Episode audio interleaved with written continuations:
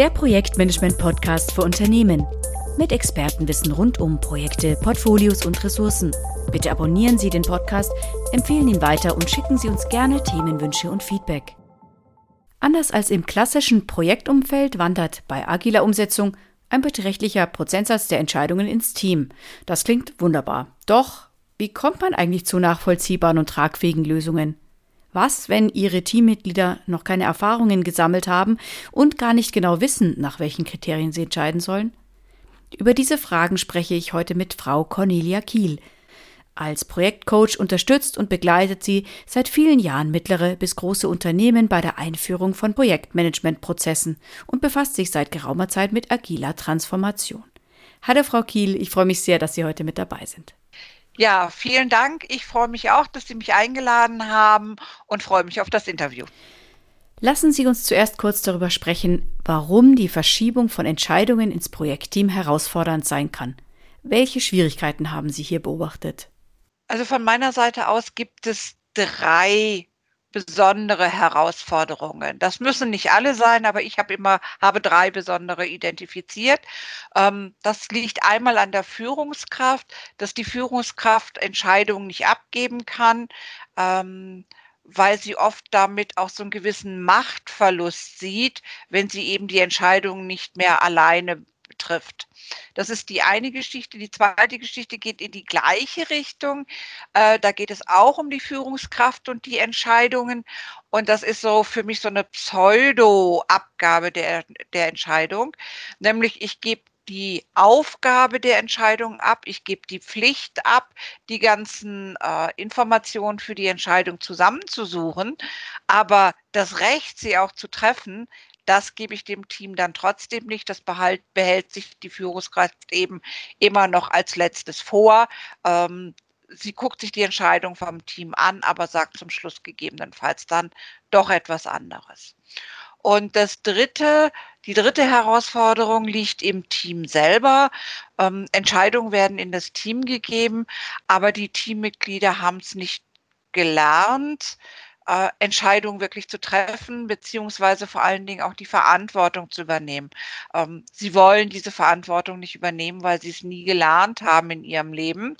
Und das ist so die, für mich dritte Herausforderung, dass man eben auch dem, mit dem Team oder dem Team die Möglichkeit gibt zu lernen, Entscheidungen zu treffen und die Verantwortung dafür auch zu übernehmen und dann natürlich auch zu handeln. Inwieweit helfen mir denn spezielle Techniken dabei, mit Entscheidungen richtig umzugehen?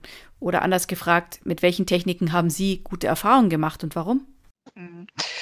Also die Techniken sind natürlich das eine, den Teammitgliedern die Techniken beizubringen.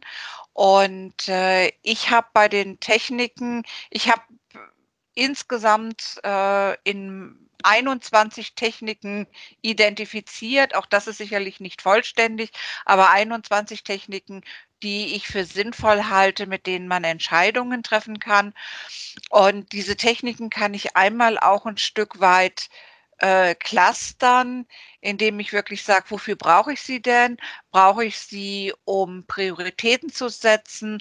Brauche ich sie, um äh, unterschiedliche Gedanken zu fokussieren und, und solche Sachen. Und ich habe äh, an habe einen anderen Ansatz gefunden und zwar auf Basis der Stacy Matrix bin ich hergegangen und äh, habe mir erstmal angeguckt, was was gibt es denn dort und die Stacy Matrix mit ihren zwei mit ihren zwei Achsen hat also einmal die Achse für mich, was braucht der Kunde, weil ich bei allem, was ich mache, so wie es im agilen Umfeld ja im Moment auch der Schwerpunkt ist, nämlich immer zu sagen, welchen Nutzen, welchen Wert hat mein Kunde. Deshalb eben auch auf der Stacy Matrix zu fragen, was braucht der Kunde und auf der anderen Achse zu fragen, wie realisiere ich es.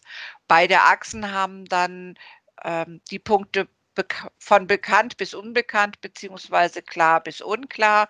Und ha dort habe ich eben, wenn ich sage, ich habe, äh, das ist klar, was der Kunde braucht, das ist klar, wie ich es und bekannt, wie ich es realisiere, dann habe ich halt einfache Entscheidungsmethoden, Entscheidungstechniken, die man auch ganz einfach sicherlich anwenden, zum großen Teil bekannt sind, anwenden und nutzen kann.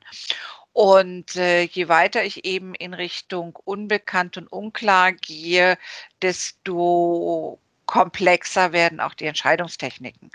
Und da das nicht ausreicht, um diese Entscheidungstechniken zu clustern, äh, bin ich hergegangen und habe mir die Cunewin-Matrix angeguckt, ähm, das Framework von Dave Snowden, der eben auch nochmal von vier Systemen beziehungsweise vier Domänen spricht. Und zwar einfach, kompliziert, komplex und chaotisch. Und diese vier Domänen habe ich auf die Stacy-Matrix gelegt, sodass ich also unten links in der Ecke bei bekannt und klar die einfachen Entscheidungstechniken habe. Wenn ich weitergehe, habe ich als nächstes die komplizierten Entscheidungstechniken. Das sind alles noch ähm, Techniken, die aus der Standard aus dem Standard herauskommen, die man über einen Lernprozess relativ leicht einsetzen kann. Und wenn ich dann eben in den Bereich von unklar und unbekannt gehe, komme ich auf die komplexen Entscheidungstechniken respektive oben rechts in der Ecke habe ich dann, wenn nichts bekannt ist und alles unklar ist, bin ich in einem chaotischen Bereich und habe dort eben entsprechend auch komplexe Entscheidungstechniken. Haben Sie vielleicht für uns noch Beispiele? Also es gibt, ich würde gern zwei Beispiele nennen. Einmal eins aus dem ganz einfachen Bereich und einmal eins aus dem äh, komplexen Bereich. Aus dem einfachen Bereich wäre es zum Beispiel der Prioritätenstift. Ähm, ich versuche es mal an einem Beispiel klarzumachen, was ich darunter verstehe. Sie möchten ein Auto kaufen und wissen noch nicht so ganz, wie dieses Auto denn ausgestattet sein soll und was die höchste Priorität für dieses Auto ist. Dann würden Sie äh, zum Beispiel sechs Dinge untereinander schreiben, wie die Farbe, die Motorisierung, die Innenausstattung, der Preis, aber auch die Sicherheit. Und ähm, jedes dieser untereinander geschriebenen Fakt bekommt einen Buchstaben A, B, C, D, E. Und dann fängt man an und vergleicht mit der, und dann macht man sich auf der rechten Seite so eine kleine Matrix und dann vergleicht man. Dann fängt man an und sagt, okay, was ist mir denn wichtiger, die Farbe des Autos oder die Motorleistung? Und dann hat man A, B miteinander verglichen und schreibt rechts daneben, okay, B die Farbe des Fahrzeugs ist wichtiger. Und dann geht man, was ist wichtiger, die Farbe oder die Sicherheit? Also B mit C und dann wäre es in dem Falle vielleicht C. Und so geht man alle Fälle durch und dann hat man rechts dann immer sehr schön stehen, was ist denn wichtiger und kann A, B, C, D einfach durchzählen, wie oft man etwas genannt hat.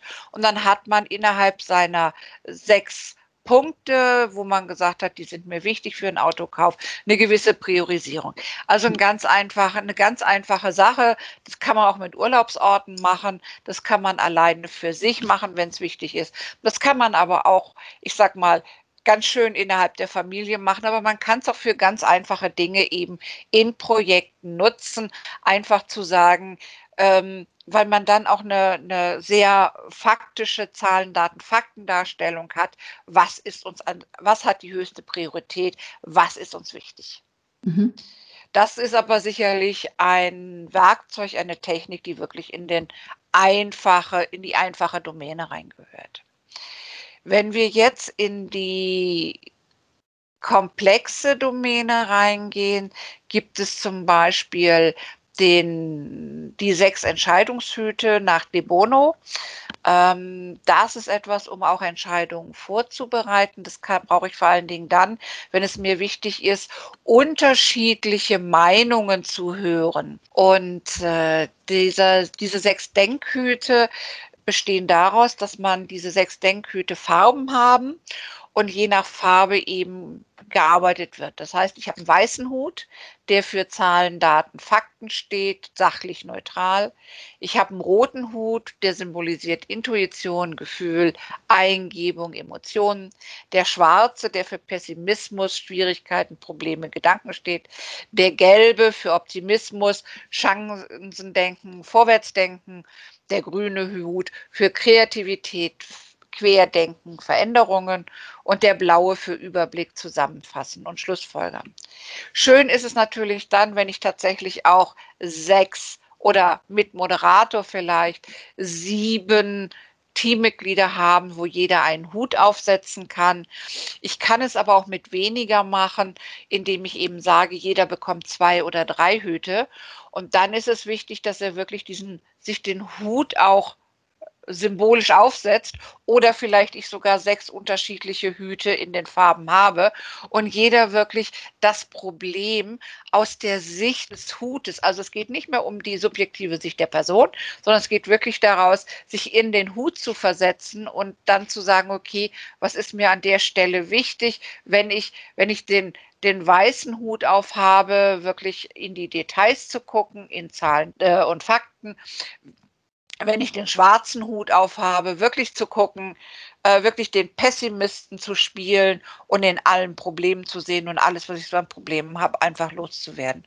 Und das dann tatsächlich eben auch, so kriege ich ein Problem klar definiert und von allen Seiten auch beleuchtet, um dann eben tatsächlich auf Basis all dieser Faktoren, die ich gesammelt habe, die Entscheidung treffen zu können. Was sind denn hier Ihre Erfahrungen? Können die Leute dann wirklich den jeweiligen Hut oder die jeweilige Rolle spielen? Fällt es ihnen leicht, fällt es ihnen schwer? Naturgemäß gibt es ja immer schon gewisse Typen, die optimistischer, pessimistischer, ähm, kreativer, weniger äh, vorsichtiger, sicherheitsrelevanter denken. Äh, wenn man da hier jetzt quasi dem Optimisten den Pessimistenhut aufsetzt, äh, funktioniert das? Welche Erfahrungen haben Sie da gemacht? Also ich würde natürlich schon erst mal gucken, welcher Hut passt zu welchem Charakter. Aber wenn ich die Zeit habe, nutze ich auch die kreative Möglichkeit, mal die Hüte zu tauschen und auch dem Pessimisten mal den gelben Hut aufzusetzen, damit er einfach mal guckt in der, in, in der Herausforderung, welche Chancen äh, und, und welche Visionen stecken denn in der Herausforderung. Haben Sie hier vielleicht auch noch ein Beispiel für uns? Mhm. Ja, gerne. Ähm, gehen wir mal ein Stück weit in die Zukunft. Gehen wir mal davon aus, irgendwann fahren wir autonom. Das heißt, wir als Fahrer sitzen zwar noch hinter dem Lenkrad, was aus äh, Sicherheitsgründen und aus Versicherungsgründen so sein muss, aber wir fahren irgendwann autonom. Sprich, wir haben, wir sind auf der Autobahn, wir haben unser Navigationsgerät eingestellt, unser Auto weiß, das Navigationsgerät weiß, dass wir in 100 Kilometern an einer bestimmten Ausfahrt rausfahren müssen und übernimmt das Fahren jetzt selber und wir könnten in der Zwischenzeit ein Buch lesen, unsere E-Mails beantworten oder uns mit irgendetwas anderen Dingen beschäftigen. Ähm, diese und mal reinzugehen, um Stimmungen dafür aufzunehmen, Gedanken, wie würden die Autofahrer damit umgehen, setzt man eben jetzt sechs Personen diese Hüte auf. Der weiße Hut steht für Zahlen, Daten, Fakten. Das heißt, derjenige, der diesen Rep Hut repräsentiert, würde eben reingehen zu sagen, okay, was brauche ich denn? Ich brauche in meinem Auto ein entsprechendes Navigationsgerät. Ich brauche einen entsprechend großen Monitor, auf dem ich meine äh, E-Mails lesen kann, auf dem ich vielleicht auch irgendeinen äh, E-Book lesen kann, etc. Ich brauche das Lenkrad, das eben in der Lage ist, selber zu lenken. Ich brauche die Kameras, die vorne und hinten den Verkehr beobachten, um das Ganze entsprechend zu steuern. Ähm, das wären die, die Dinge, die zum Beispiel der weiße Hut beisteuern würde. Dann kommt der rote Hut und erzählt über seine Intuition, seine Gefühle, seine Emotionen, äh, wie er damit umgeht. Also so nach dem Motto, äh, wie sicher fühlt er sich dabei, wenn er jetzt wirklich, wie, wie geht es ihm dabei, wenn er 100 Kilometer fahren kann und muss nicht mehr auf den Verkehr achten ist es für ihn ein gutes Gefühl? Äh, ist das Sicherheitsgefühl da? Oder sagt er eher nein vom Gefühl her? Das ist so ein bisschen unheimlich, ja. Mhm, genau. Mhm. Ne? Und der schwarze Hut, der dann für Pessimismus und Schwierigkeiten, der kommt dann gleich an, ja, aber was ist, wenn plötzlich eine Baustelle vorne auftaucht? Äh, ich muss einen Spurwechsel machen äh, wie funktioniert denn der Spurwechsel, ähm, was passiert, wenn das Auto von einer Situation kommt, die es nicht mehr beherrschen kann, wie geht man denn mit sowas um und solche Dinge würden dann von dem kommen, der den schwarzen Hut auf hat. Der gelbe Hut in seiner Vision, in seinen Chancen und Vorwärtsdenken ist natürlich hellauf begeistert und denkt gleich fein, wenn ich das kann, dann ist ja der nächste Schritt, dass ich im Auto auch schlafen kann. Das wäre so dann meine, mein Beitrag dazu, meine Vision, irgendwann äh, im Auto. Ich sitze zwar noch hinterm Lenker, aber ich kann schlafen. Mhm. Und der grüne Hut, der steht für Kreativität und Querdenken. Der hätte dann auch gleich Ideen, was er denn alles mit diesen, mit der Zeit, die er gewonnen hat, wirklich umsetzen kann.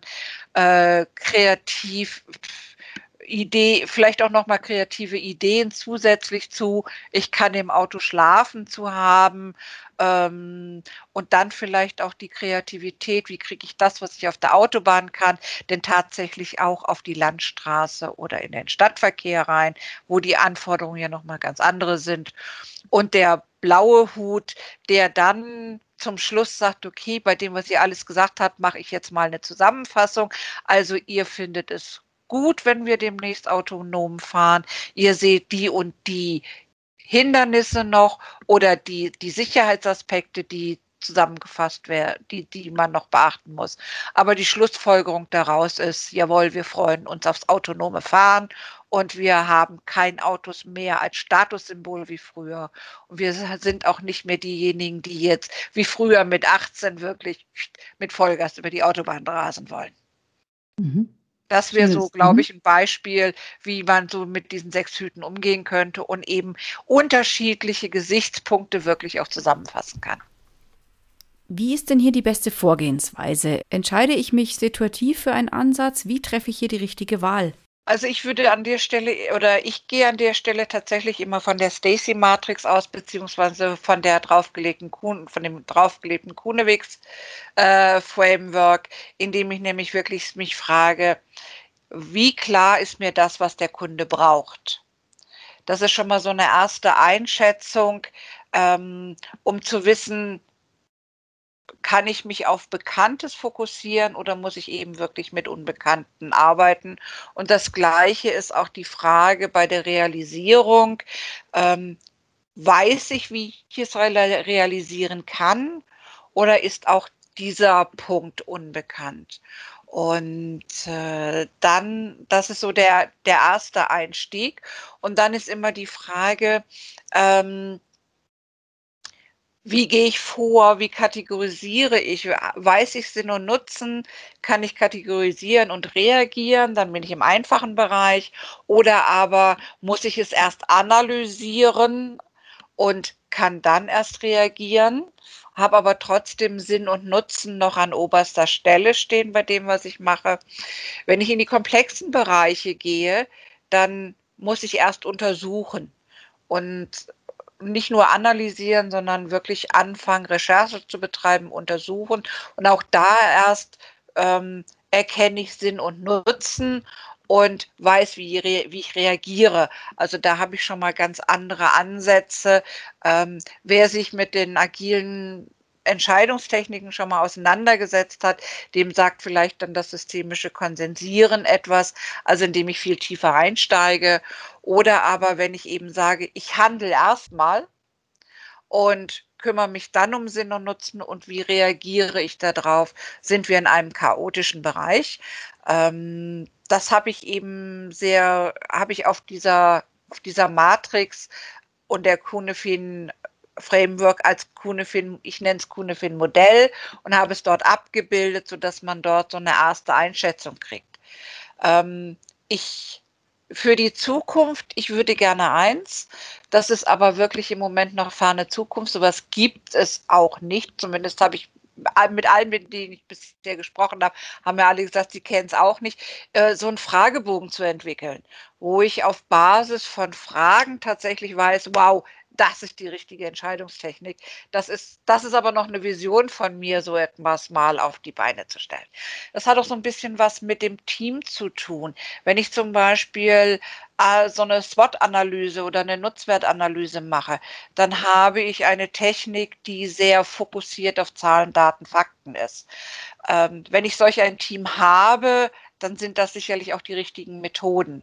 Wenn ich aber davon ausgehe, ich habe ein Team, das mehr, das kreativer arbeitet und kreativer ist und offen ist für neue Ideen, dann kann ich eben sehr schön diese sechs Denkhüte einsetzen oder eben auch das systemische Konsensieren. Ähm, habe ich ein Team, was tatsächlich, Sie hatten es ja gerade schon angesprochen, ich habe manchmal Teammitglieder, die negativ sind, habe ich ein Team, das, das im Ganzen relativ negativ ist und das mir immer erklärt, das geht nicht, weil, das geht nicht, weil, das geht nicht, weil. Mit dem würde ich zum Beispiel mit einem Bedingungsdenken anfangen, nämlich zu sagen, okay, wenn ihr sagt, das geht nicht, weil, dann sagt mir doch mal, unter welchen Bedingungen geht es und würde diese Bedingungen dann aufschreiben. Mhm. Also das kommt auch so ein bisschen tatsächlich darauf an, wie, wie so das Team Denken ist, wie, wie kreativ das Team ist, ob es eben mehr Zahlen, Daten, Fakten oder ob es so sehr, sehr negativ ist. Davon kann man es auch noch mal so ein Stückchen weit absehen oder drauf sehen, wie, welche Entscheidungstechnik man gerade nutzt. Gibt es denn dann noch weitere Aspekte, die für die Entscheidungsfindung relevant sind? Also sowas wie Werteprinzipien, und auf die ich neben der richtigen Technik, sei es jetzt inhaltlich oder teamspezifisch, im Blick haben sollte? Das sind auch wieder für mich zwei Aspekte. Das, der eine Aspekt ist tatsächlich, die einzelnen, sich die einzelnen Teammitglieder mal anzugucken. Ich nutze dafür ganz gerne den MBTI, den Meyer-Briggs-Typenindikator, der über vier Dichotomien äh, sagt, wie Menschen wahrnehmen und wie Menschen entscheiden, ähm, ob sie eher so äh, sensitiv, also auf Basis von Empfindungen oder auf Basis von Intuition wahrnehmen und beim Entscheiden, ob sie mehr äh, Thinking, also mehr, mehr übers Denken, über den Kopf entscheiden oder mehr eben auch ähm, aus dem Gefühl heraus. Damit habe ich schon mal eine ersten, einen ersten Ansatz. Das kann ich dann sehr gut kombinieren mit, ähm, wie gehe ich in Entscheidungen überhaupt vor, indem ich nämlich tatsächlich ähm, sage, ähm, ich suche mir zuerst alle Daten und Fakten. Dazu nutze ich jemanden, der so einen äh, Empfinden hat, weil der sehr gut ist im, im Sammeln von Fakten. Dann gehe ich rüber und äh, gucke mir an in der Wahrnehmung für den, der mehr intuitiv arbeitet, der, der in den Möglichkeiten, der sehr viel über Mö Möglichkeiten und Alternativen nachdenkt. Dann gehe ich in den Bereich der Logik rein. Das heißt, ich gehe dann an das Problem von, von Logik rein. Dann brauche ich den, der eben in dem Gedanken, über Denken, über Kopf sehr stark ist. Und wenn ich das zusammen habe, wenn ich dort eine gewisse Übersicht über meine, meine Herausforderung habe, dann gehe ich nochmal und nehme mir nimm vor allen Dingen den äh, in den Fokus, der so das, das F, das Feeling, ähm, das Gefühl hat, nämlich zu gucken über die Harmonie, nochmal drauf zu gucken, wenn wir eine Entscheidung getroffen haben, ist sie denn auch für alle gut? Ist sie für den Einzelnen gut? Ist sie für das Team gut? Und fühlt sich die Entscheidung aber auch in Richtung Stakeholder gut ein? Das ist so das eine, worauf man nochmal auf Werte rausgehen kann äh, und zwar für den Einzelnen. Was aber dann eben auch wichtig ist, wie werden denn die Entscheidungen tatsächlich im Unternehmen getroffen? Ähm, wie geht man an der Stelle mit Werten um? Ähm, wenn, wenn das Unternehmen schon Entscheidungen trifft, die eben nicht für Nutzen darstellt und die keinen Wert für andere Menschen darstellt. Oder im schlimmsten Fall, ich sage es mal ganz provokativ, die Werte des Menschen mit den Füßen tritt, dann kann ich aus dem Team heraus auch schwierig wertvolle Entscheidungen erwarten, weil das ist dann eben wieder auch Vorbildfunktion und Leben von oben. Mhm. Ähm, das heißt, die, die Werte und Prinzipien, die uns auch die Agilität bietet, müssen wirklich von oben auch gelebt werden. Und die müssen eben über das, was wir gerade auch schon gesagt haben, äh, über Training, über Trainings, über Lernen, über Vorbilder, ähm, auch als eben als Lernen, Entscheidungen zu treffen und Verantwortung in die Teams reingebracht werden. Wie ist es denn? Entscheidungen müssen ja oft auch schnell getroffen werden. Wenn ich mir jetzt die Entscheidungstechniken in einem Workshop äh, in den Kopf gepaukt habe, heißt das ja noch lang nicht, dass ich sie unter Drucksituationen auch abrufen kann. Haben Sie da vielleicht noch Tipps oder Tricks für schnelle Entscheidungsfindungen?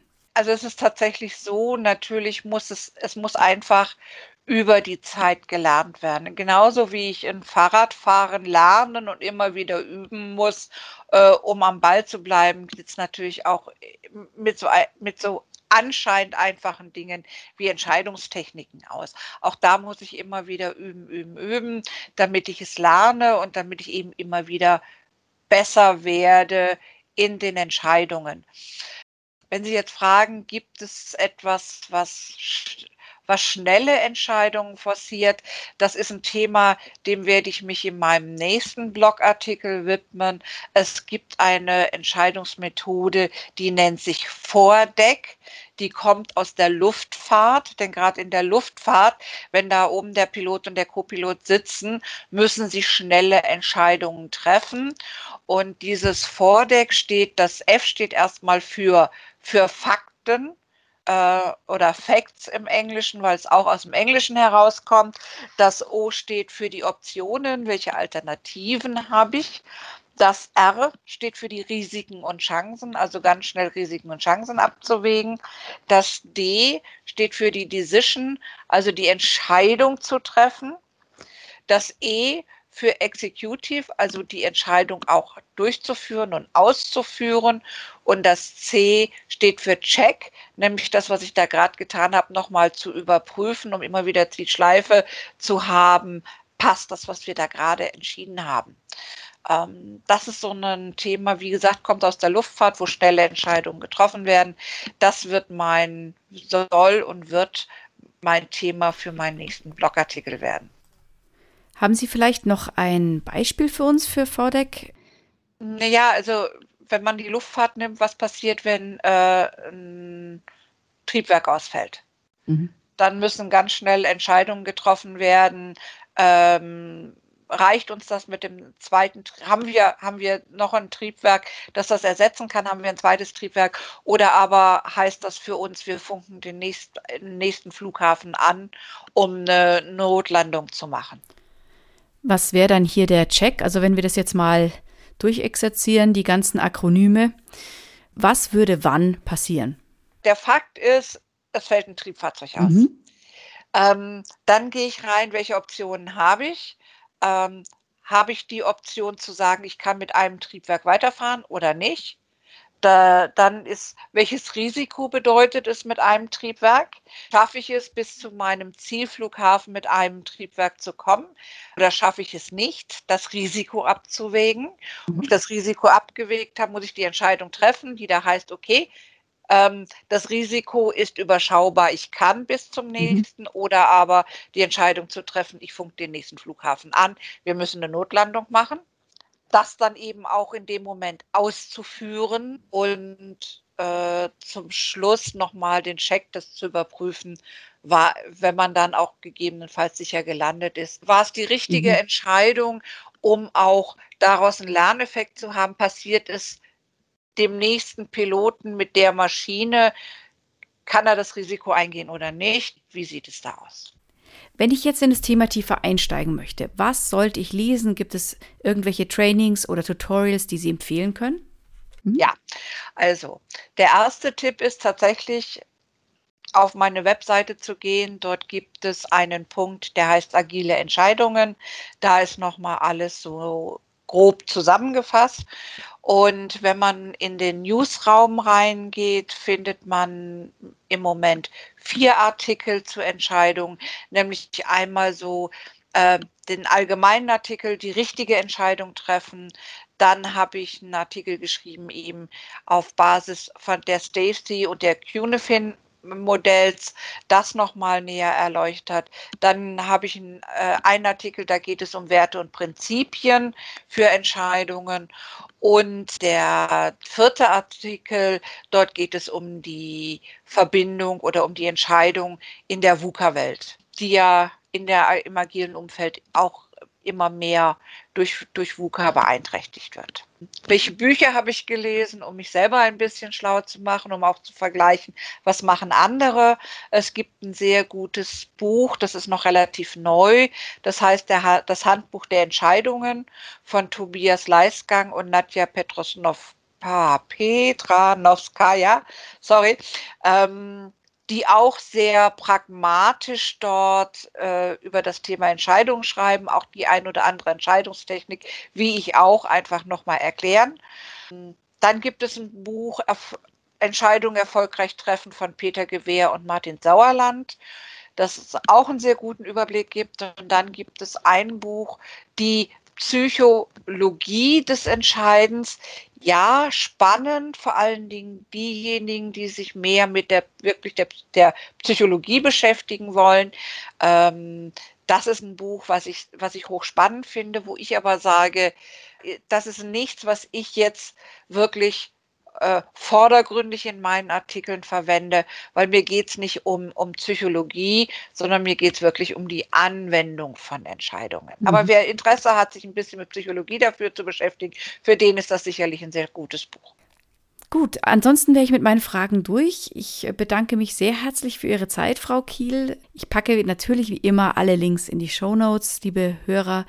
Und ja, Frau Kiel, ich hoffe, dass wir uns zu einem anderen Thema mal im Podcast wiederfinden und wünsche Ihnen bis dahin alles Gute. Danke Ihnen auch. Vielen Dank und ja, bis demnächst. Gerne. Ja, tschüss. Tschüss. Weitere Informationen zu Projektportfolio und Ressourcenmanagement finden Sie auf unserem YouTube-Kanal und dem TPG-Blog unter www.tpg-blog.de.